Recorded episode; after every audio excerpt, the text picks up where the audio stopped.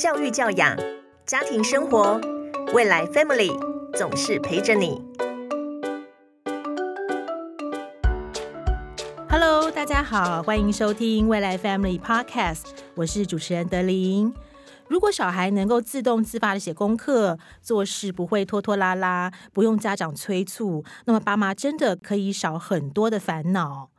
自律呢，不只影响孩子在学习中的成绩表现，也是人生中非常重要的习惯。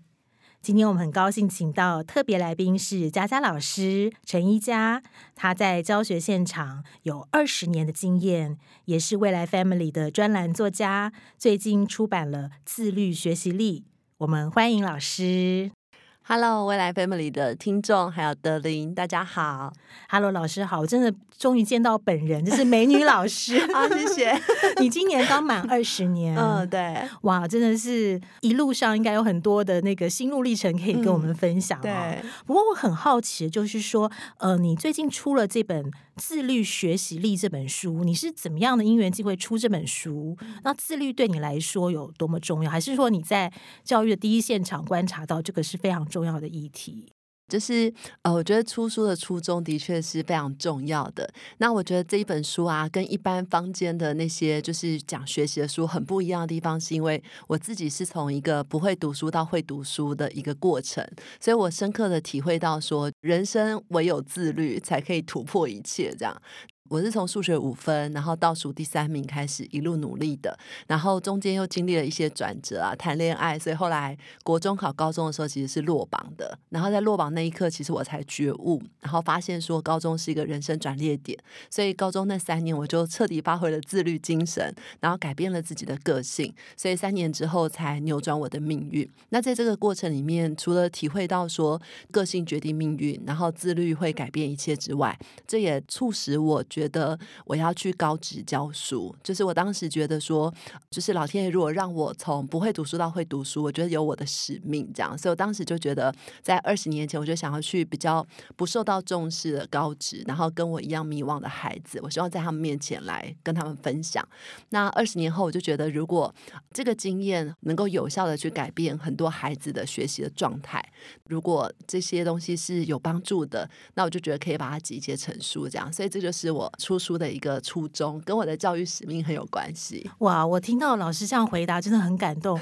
我发现，就我可以有好多引申的问题想问你，我们一个一个来哦。首先就是先讲到说，你其实高中落榜是一个人生当中一个转捩点吧？对。那我看在你书中还写你，你一个那么漂亮的，你看高中女生，然后还理个平头，就是因为要这个下定决心来重考。对，对你可不可以谈谈这个过程？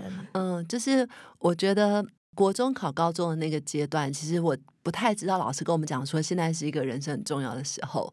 然后我觉得国中生大概没有什么感觉。那我一直到落榜那一刻，其实我经历了从五分到全班第三，然后又再调回到落榜的时候，我觉得那个是人生一个很大的转折。所以等于我比原本更惨这样。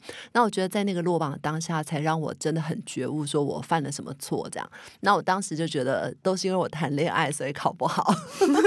所以你是那个哦，你是其实蛮 像算早恋。这样对对对，就国中的时候，然后我就发现说，其实人在骄傲的时候很容易会做错决定。所以我在我国二成绩最好的时候，我就做了这样的决定。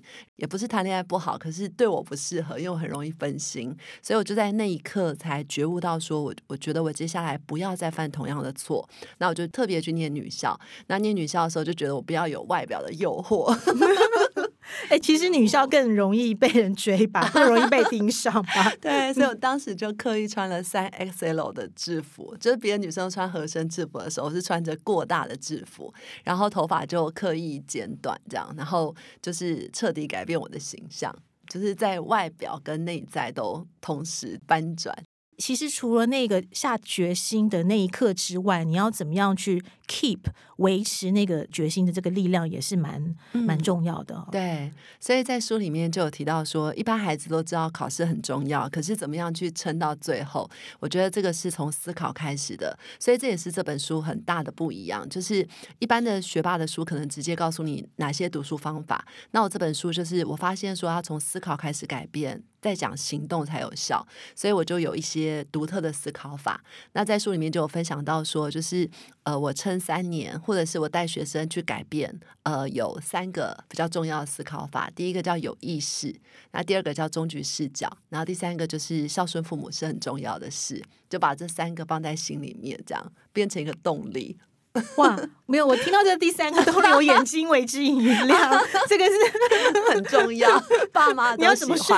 对对，就是听起来是好像对，可是他们怎么会？像这种青少年怎么会去去维持，或是说他觉得这个真的很重要 哦？就是我觉得，就是课堂上要慢慢引导他们去回顾。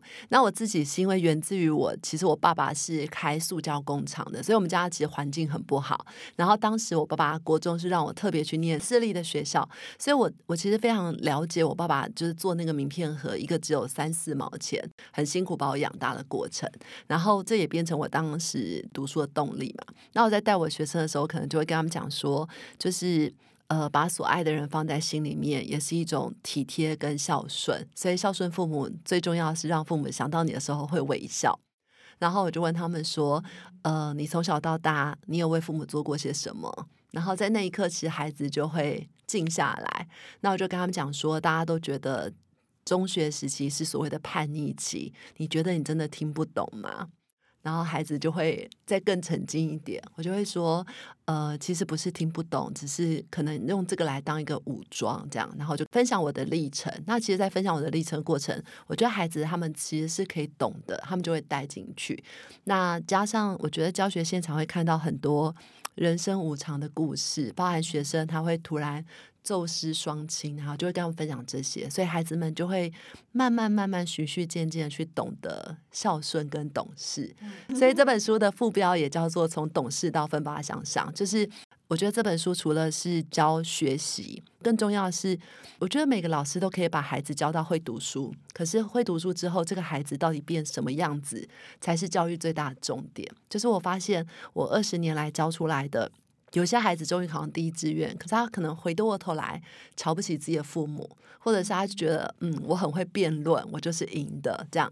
然后或者是我觉得他很不善良，或者非常功利，然后就觉得这好像也不是我想要的结果。所以最后一个部分是有把一些孩子教育现场遇到的问题把它写进去。所以这本书应该是我的。人生的总结有点像是我的人生包装成自律学习力，然后其实也是我在带学生的时候整个理念跟精神这样。哇，我觉得有太多可以分享了。哦，先回到那个之前你分享过，就是你立志要去教高职生，你可不可以谈一谈为什么？好，就是我在要选志愿的时候啊，其实我那时候就在想，因为我后来考上台大，考上台大修了教育学程之后，我记得分数最高的可以先选实习学校，然后我我是一个处女座 A 型，所以我就觉得就是只要有目标，一定会成功的那种。哎，其实你在学艺当中就有一些自律，就很适合。然后我就觉得说，就是如果我选了实习学校，我应该八九不离十就会继续留在那边。所以我就觉得选什么实习学校就蛮关键。那我当时最深刻的思考是，我觉得前三志愿的学生都在相对比较优渥的环境下长大，他们也比较早找到成功的秘诀。其实我觉得成功秘诀就是自律跟学习力，就是。第一个是孩子一定是自己会知道要读书的，这件事很重要。那第二件事情就是孩子知道要读书，他必须要有好的方法，才不会坐在那边浪费时间。这样，那我觉得第前三志愿都已经找到自律学习力了。那好像很多老师也觉得在前三志愿是一件很光荣的事，很好的事。那我就想说，那呃，我想要去帮助比较没有人愿意去的地方跟孩子，所以我当时的初衷是这样。嗯嗯，那就你其实你已经在这个学校已经二十年了嘛？那你就一线的观察他们的，比如说在自律学习的状况是怎么样的呢？哦，就是我觉得我后来选的这个学校跟我整个教育环境真的超像，就是我觉得高职的孩子他们的特质就是很聪明，都够聪明可以读书，可是都没有好的读书习惯。跟好的态度，这样，所以就这两方面，其实带起来超辛苦的。就是孩子们可能像我在书里面有写到，有一个很重要的概念，就是孩子们考不好的时候啊，他们常会说我已经很认真了，对不对？然后我相信很多家长听到孩子这么说，我们都不知道怎么回应他。然后孩子跟你说我很认真的时候，有些孩子还会情绪勒索，就告诉你说，如果你再问我的话，我就不想读书，或者我就死给你看啊，就很恐怖这样。那我觉得。像这种就是不自律 或没有自知之明的状况，其实蛮多的。然后我在书里面就有拆解这个情况。我觉得人啊会失败，都是因为活在情绪里面，常常觉得我好认真，所以我考不好。等于我不会读书，我好可怜，他就会活在那个循环，然后就给自己错的定义。那我觉得最重要都是去理性拆解，所以我就把它一个个拆。我跟学生说很认真，那请请你告诉我，你是多久之前开始准备这个模拟考的？我学生跟我说一个礼拜。他没有说还好前一天，对我实在是快爆炸，我就在忍住，我就问他说：“那一个礼拜好，那应该要每天读个十小时吧？”我就在忍住说：“那你每天读多久的书呢？”他就跟我说：“半小时。” 然后他说半小时的时候，我拳头都硬了。我就在问他说：“那你有没有收手机？”孩子就跟我讲说：“哦，我当然要查资料，这样哈，类似像这样。”所以我觉得所谓的很认真读书，它是有很多步骤可以一一拆解的。然后当你这样拆解给孩子看的时候，他就会知道哦，原来。我根本没有 认真读书，然后就可以解答他们某些部分的问题，这样，嗯，哎，其实也解答了很多父母的一个痛点哦，就说当孩子就是说啊，我其实真的很努力了，其实父母好像也不好说什么，可是其实你可能要真的去一步一步去拆解这个原因到底是什么，对。对，所以我那个标题叫做“不要因为自我感觉良好而掩盖你发现事实的真相”，就是孩子们只会回忆起我们考前抱佛脚那个很认真的 样子。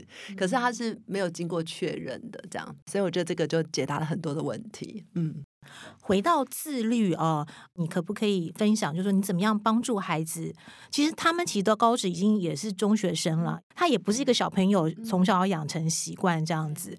那嗯，你怎么去帮助他们去，就是培养这样子一个自律自律的习惯？对。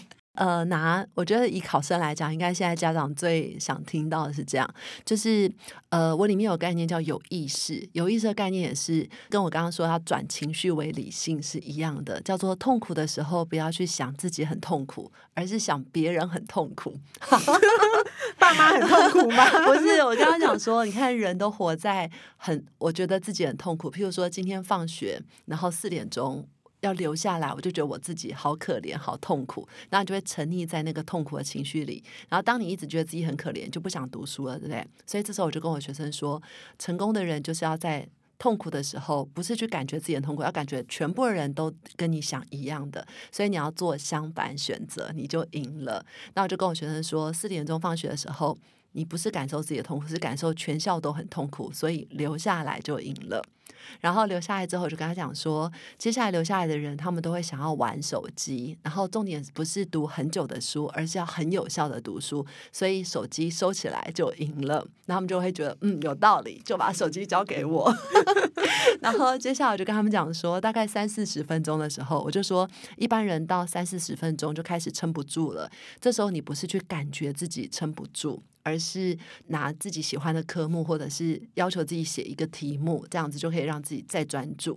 然后等到两个小时的时候，就跟他们讲说，大部分人只要做两个小时，都会觉得自己今天干大事了。所以你只要撑过这两个小时，你就赢了。也就是说，呃，那个有意思就等于再撑一下。我就跟我学生说，你今天坐不住没关系，你就在每一个快放弃的时候去想。我只要撑下去，我就赢了。然后我的学生就从本来坐不住，到慢慢就会坐得住。那我也是，我从一个补校学生要逆转考上台大，其实可以想象，我当时读书习惯绝对很差。那我也是这样，就是在每个快放弃的时候就转念，然后想说 没有人留在学校，我只要再撑一下，我就赢了。所以我记得我到高三的时候，我自己是周末一天可以读十个小时的书，然后我的学生的话。到后来，他当然可能没办法到十小时，可是他们至少是每天都会有读书习惯的，他就会从这个原本没有到有这样。所以我觉得自律要先从他的思维意识开始，然后你不要逼他一下做很多。我觉得不要给孩子过多的规则。就是班规二十条，他等于不知道，所以只要三条就好。所以我就跟他们说三条就好，那我就规定他们说每天至少读书三小时。如果孩子没有读书习惯，就从先有读书开始。然后第二个就是其中一定要有理科，就是理科一定要用算的，因为现在孩子学习都用那个都用看的神之学习法，他都浏览，然后就说嗯写的很好 之类的。所以我说理科一定要计算，尤其我们在工科嘛，就一定要计算。所以你看。第一个是要有读书三小时，第二个是其中要理科，所以第二个跟第一个其实是有点重复，对不对？其实很简单，对。然后第三个，我跟他们说，十二点前一定要睡觉。然后为什么呢？我就说上课很专心，真的很重要。小孩子有个读书很大的盲点，就是我们小时候会觉得。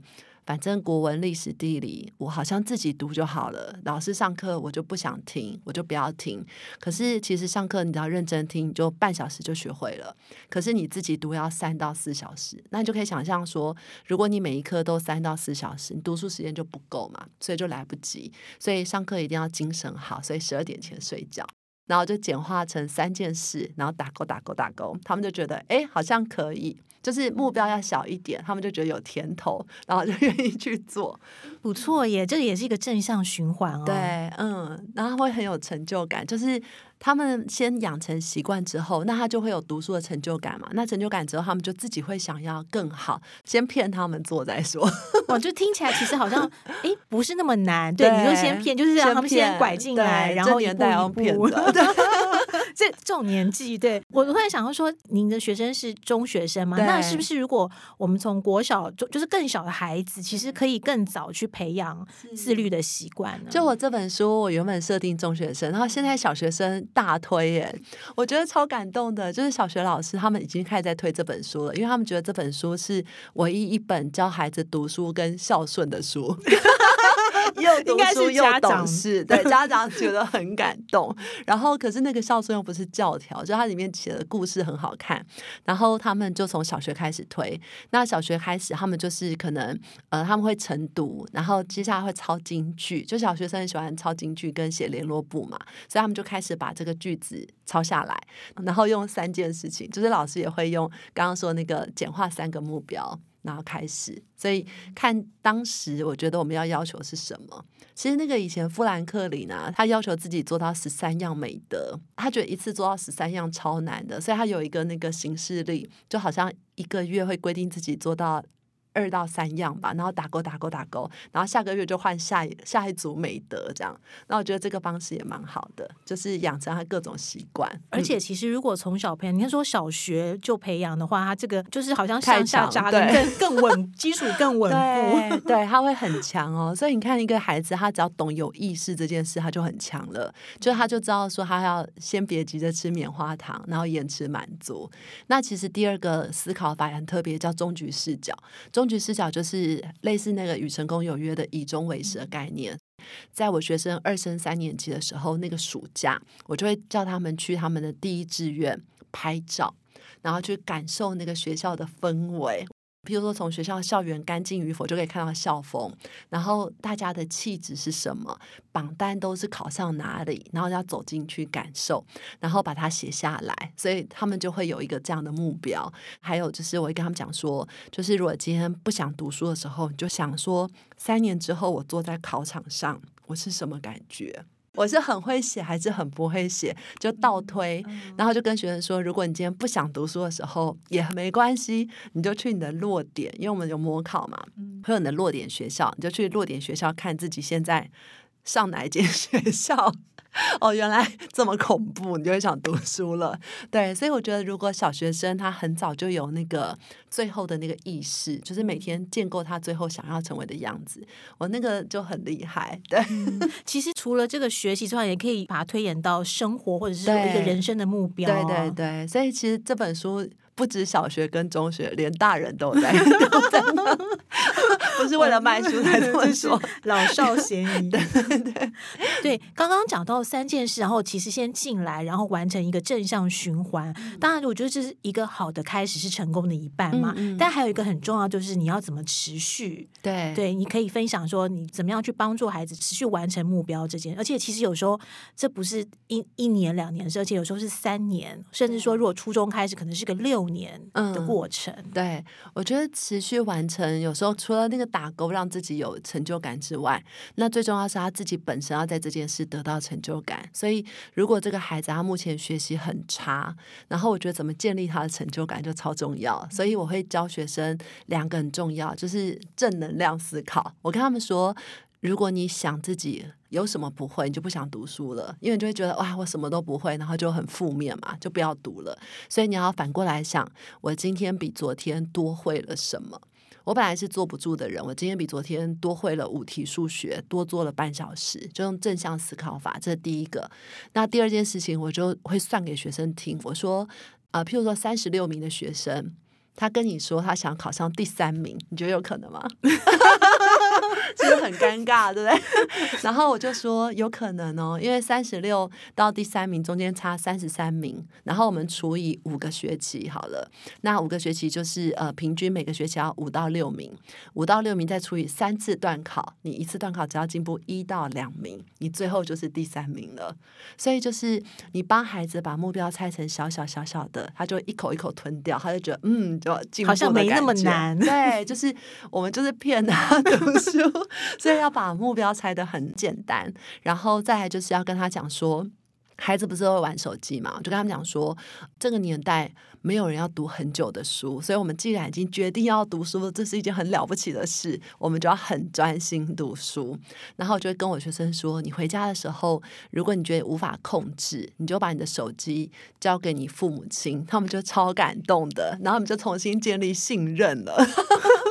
我说他们，听起来好完美哦。对啊，说他们不信任你，都是因为他们以前被你骗过嘛，所以不能生气啊，因为人家被你骗过。可是当你想要读书的时候，你看你又需要人家帮你管理，然后你把手机交出去，他们又很感动，然后重新建立信任啊。当你要拿回来的时候，他们就很乐意嘛。对我就说这个是一个正循环，然后他们就会愿意去做做看，这样。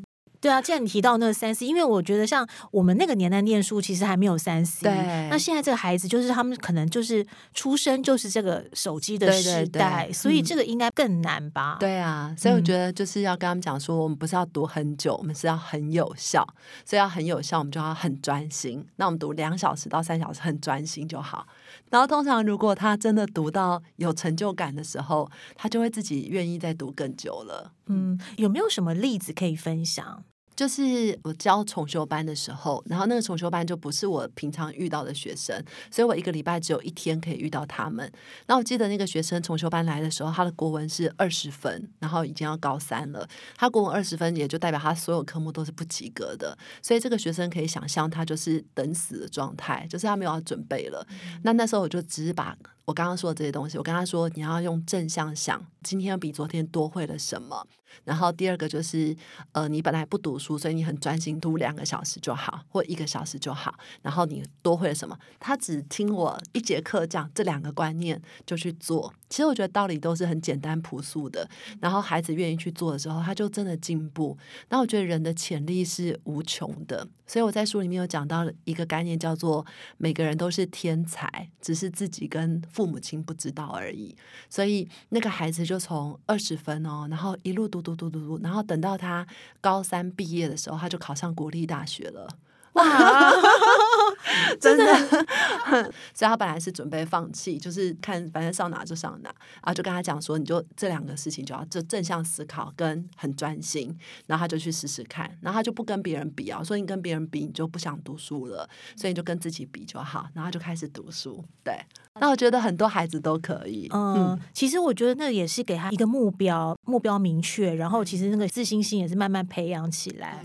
但有一些孩子可能就会思考说，为什么我们要读书这件事哦情，对就是他的目标并不是那么明确。是那要怎么样？去协助他其实我在教育现场，我学生问我三个台湾学生会问的问题。第一个叫做“我就是不喜欢读书，为什么要逼我读书？”然后第二个叫做“我就是不会读书，然后为什么要逼我读书？”然后第三个就是这世界上有这么多画画、打电动，然后当 YouTuber 都可以成功的人，我为什么还要读书？然后我就跟他们讲说，就是。问的好，因 为因为如果你没有把一些问题想清楚，你坐在书桌前就会一直迷茫嘛。那成功人就是要想清楚，这样。我跟他们说，人生最终的目标不是读书，是找到一个叫做追求的东西。毕生的追求才是你这辈子要做的事情。那怎么去判断追求呢？如果你问你的爸妈说，我可不可以去打电动？然后也会成功。我觉得一般爸妈可能就是你很爱孩子，你就可能就顺着他。可是我觉得孩子跟你都很害怕，对，因为我觉得就是孩子其实并不是真的想要一个没有标准的父母跟老师，就是孩子在摸索过程里面。我记得有一个教育书上写说，就是。其实孩子是想要知道爸妈他们是有智慧、有底线的。他虽然想去试，可试完之后他觉得，嗯，你是想过的，所以他是觉得安全的。但是你完全开放说，哦，都可以的时候，我觉得好像大家一起跳下去的感觉。所以。太开放其实不好，可是太严格，在这个时代，你跟孩子说你就给我读书就对了，孩子就会反叛嘛。所以我跟他们讲说，人生最终是要找到追求，所以画画、打电动都可以是追求。可是判断是不是追求，我觉得有三个思考法，理性拆解。第一个是这件事情你每天投入，而且心甘情愿。然后，譬如说，Kobe Bryant 说：“你有没有看过凌晨四点的洛杉矶？就是人家已经很厉害，他每天四点就起来练习，一天八百颗球。你有办法每天做？那孩子就会说有，就是我打电动，我可以每天三天三夜。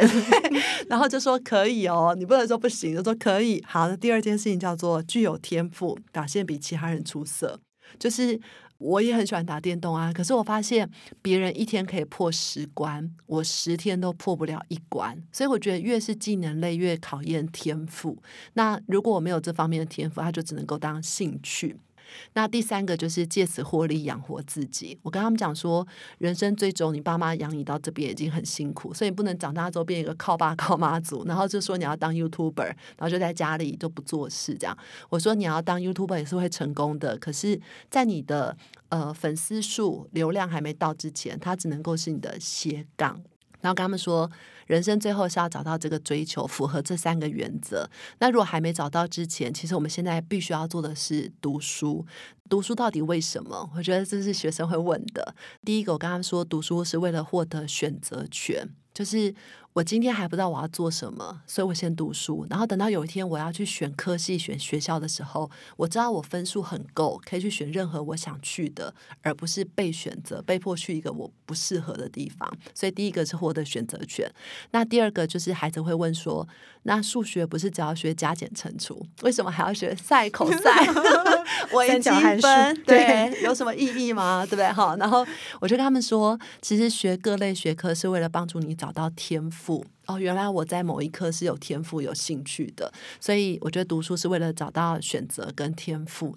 在你还没有找到你要追求之前，呃，你如果想这三件事，就是刚刚那个坐在书桌想说，我为什么要读书啊？然后为什么要逼我读书？然后我就是不喜欢。我所以想这三句话，你就不会想读书了。所以我就跟我学生说。大人也没有在问喜不喜欢工作，而是应不应该努力。对，所以在我们每个人的人生阶段里面，要看清楚自己现在的当下，去做正确的事，这样子，然后他们就比较心甘情愿的读书了。哇，能够碰到这个老师，真的是非常的 blessing 哎。啊，对。所以在你二十年的这样的一个过程当中，有没有碰过最难处理的呢？最难处理的有啊，就是。因为我是体认到这是人生的转捩点，其实在我落榜那一刻，我体会到每个人活在这世界上有四个改命的机会。然后，觉得第一个是国中考高中的时候，然后第二个是高中考大学的时候。我觉得大学决定你的人脉哈，这些如果呃你是一个个性不太会变动的人，可能第三个改变就是你的第一份工作，你就可能一辈子就做这个工作，像我一样，很难想象二十年了。对啊，然后第四个就是我觉得选择什么样的。伴侣，这个叫二次投胎。那 那我就觉得一个人活在这世界上，不管你的身份背景，就是有四个很公平改命的机会。所以我觉得我自己深刻体认到，加上我站在学生的转捩点上，我是非常用力的想要把我们拉起来。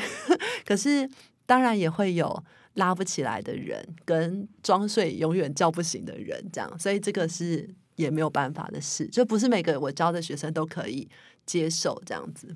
嗯，但是同时你也看到很多因为你的鼓励，然后原本可能看不到自己的未来，可是他后来因为经过努力、经过自律、经过这个好的习惯之后，能够发光发亮的例子也不少。对，有就是像我的学生，他们会来高职，有些家庭环境真的没有那么好，所以我印象最深刻是我教过一个学生，他每天回家都是要面对讨债集团来家里讨债的，然后他们家是连生了好多个姐姐之后，才终于生到他，所以。爸爸每天都在讨债，然后妈妈每天都在哭，然后姐姐就跟他讲说：“你是我们家唯一的希望。”这样，我觉得那孩子从国中开始就活得很沉重，这个压力跟背景，其实孩子那么小，他其实很难去做到读书。但后来我就陪在他身边鼓励他，然后最后这个孩子他就拿到了全国的金手奖，就是那个技职类比赛的第一名。